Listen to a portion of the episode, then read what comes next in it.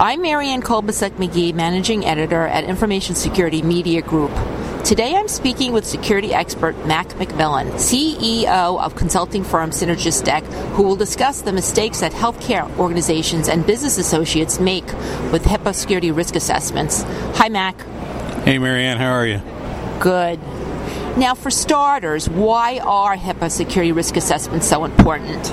They're important for several reasons, but the most important one to me is is it helps it better informs us of, of where the risks are in, t- in, our environment and helps us do a better job of, of, securing patient information. I mean, that's really why we should be doing them.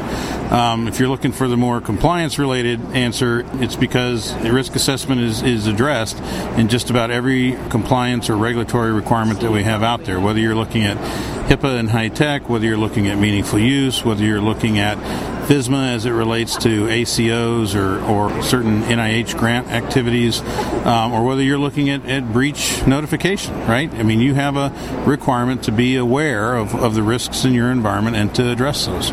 The Office for Civil Rights has found that many health organizations do a very poor job with risk assessment. Why do you think that's the case? I think there are a lot of things that contribute to that, but I think part of it is because this notion that risk analysis is a checklist of sorts as opposed to a process. And, and risk analysis is like any other business process, it's a process, it's a set of steps that you follow to assess what your risk is. It's not a checklist. It's not, you know, a checklist that says, do I have a policy for this or a procedure for that? That's part of your controls evaluation. That's part of your risk analysis. But a risk analysis takes into consideration your environmental factors, your operational factors in terms of how you're utilizing your systems and interfacing with them, takes into consideration the risk environment you reside in, and it looks at things like whether or not it's likely that these things could happen what what controls do I have potentially to mitigate some of those things? And then last but not least, what's what's the impact if one of these things happens and what do I need to do to remediate that? So it's a process, and I think all too many organizations, for one reason or another, think that it's more of a checklist exercise than an actual process that they need to incorporate into how they manage security. Now, under HIPAA Omnibus, business associates are also directly liable for HIPAA compliance. So, do the risk assessments that should be done by BAs differ at all from what covered entities should be doing? And if so, how do they differ? They should differ only slightly in what they look at, but not the process. So, in other words, the risk risk analysis requirement that applies to BAs is no different than covered entities as it relates to the process that they should be following.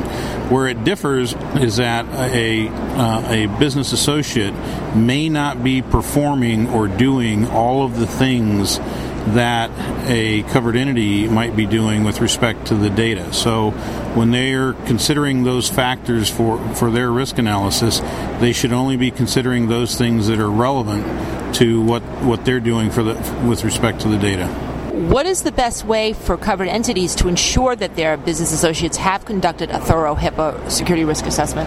There's two things that we suggest. One of them is have, have a good vendor management program that actually provides for due diligence in the selection process, due diligence in the contracting process, request documentation from your vendor that demonstrates that they have conducted a risk analysis. And if you're if it's a long-term relationship, have things in place to periodically review and understand what they're doing. So, as an example, if you have somebody who is hosting your data and periodically they have responsibility for backing it up, or periodically they have responsibility for destroying some of it, right? You want to make sure that they provide to you evidence that they've done those things. So, you want a destruction certificate. You want a, a written document that says we backed up all your systems this month and everything worked uh, properly, etc. Just build due diligence into your process. Don't you don't have to go to the, the business associates location. You don't have to conduct a risk assessment or manage their program, but just build those common sense practices into your oversight of that relationship that forces the business associate to basically demonstrate along the way that they're doing the prudent things you need them to do. What are the most common mistakes that you see organizations make with their HIPAA risk assessments, and how should they avoid those mistakes?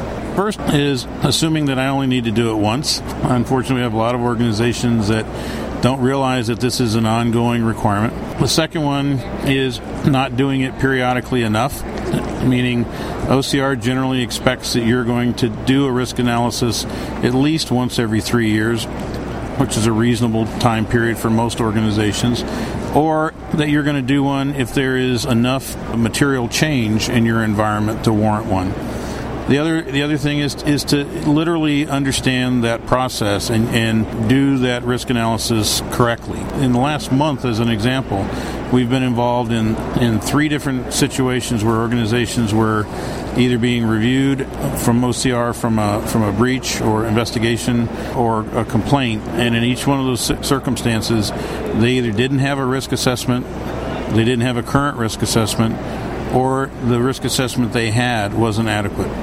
Now, besides business associates being directly liable for HIPAA compliance under HIPAA Omnibus, are there any other changes that both covered entities and BAs should be aware of when it comes to security risk assessments and HIPAA Omnibus? I think there are changes with respect to, say, like guidance that has come out recently on medical devices.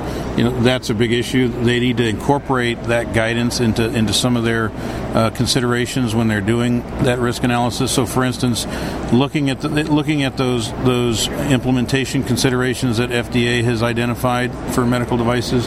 Look at the radio frequency issues around wireless communications with those things.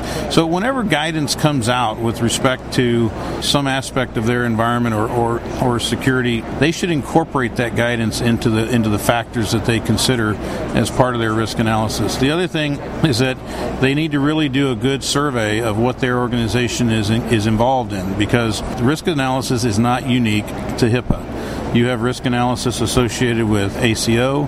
You have risk analysis associated with Medicare, Medicaid. You have uh, risk analysis associated with HIEs.